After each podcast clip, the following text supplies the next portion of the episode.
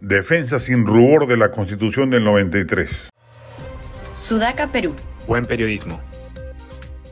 La batalla de la Constitución del 93 se va ganando, aunque digan lo contrario algunas encuestadoras que hacen preguntas teledirigidas. La mayoría no quiere un cambio radical de Constitución, sino parciales y sobre aspectos que no tienen que ver con el modelo económico. La derecha, e inclusive el centro liberal, debería dejarse de niñerías ideológicas y construir su propia narrativa épica sobre los éxitos ostensibles de ese texto constitucional, y no andarse en remilgos tontos porque fuera creada y promulgada durante el Fujimorato. Es una buena constitución y en algunos aspectos notables. El Congreso Constituyente Democrático hizo una extraordinaria labor. La Constitución de 1993 es uno de los documentos más importantes de la historia moderna del Perú. Su promulgación significó un hito en la lucha por la democracia y el Estado de Derecho después de años de violencia y crisis política en el país. Desde entonces, la derecha peruana ha sostenido que la Constitución del 93 es un documento que ha garantizado la estabilidad política y económica del país. En particular, ha enfatizado su enfoque en la economía de mercado y la propiedad privada como pilares fundamentales del desarrollo.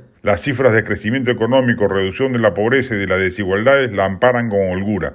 Sin embargo, para la izquierda, la Constitución del 93 es criticada por ser una carta magna que ha favorecido los intereses de las élites económicas, limitando los derechos y libertades de las personas más vulnerables de la sociedad. Para construir una narrativa sólida sobre la Constitución del 93, la derecha peruana debe enfatizar el papel que ha tenido en la estabilización del país y el desarrollo económico. En ese sentido, debe destacar la importancia de las reformas económicas impulsadas en los años 90 que permitieron la apertura de la economía peruana al mercado internacional y la atracción de inversiones extranjeras. Finalmente, la narrativa de la derecha sobre la Constitución del 93 debe enfatizar que la defensa de los derechos y libertades individuales, como la propiedad privada y la libertad económica, son son fundamentales para garantizar un país próspero y desarrollado. De nada servirá que el centro o la derecha ganen campañas si no ganan previamente el debate ideológico que les permita luego gobernar con masa crítica social favorable a su proceder gubernativo.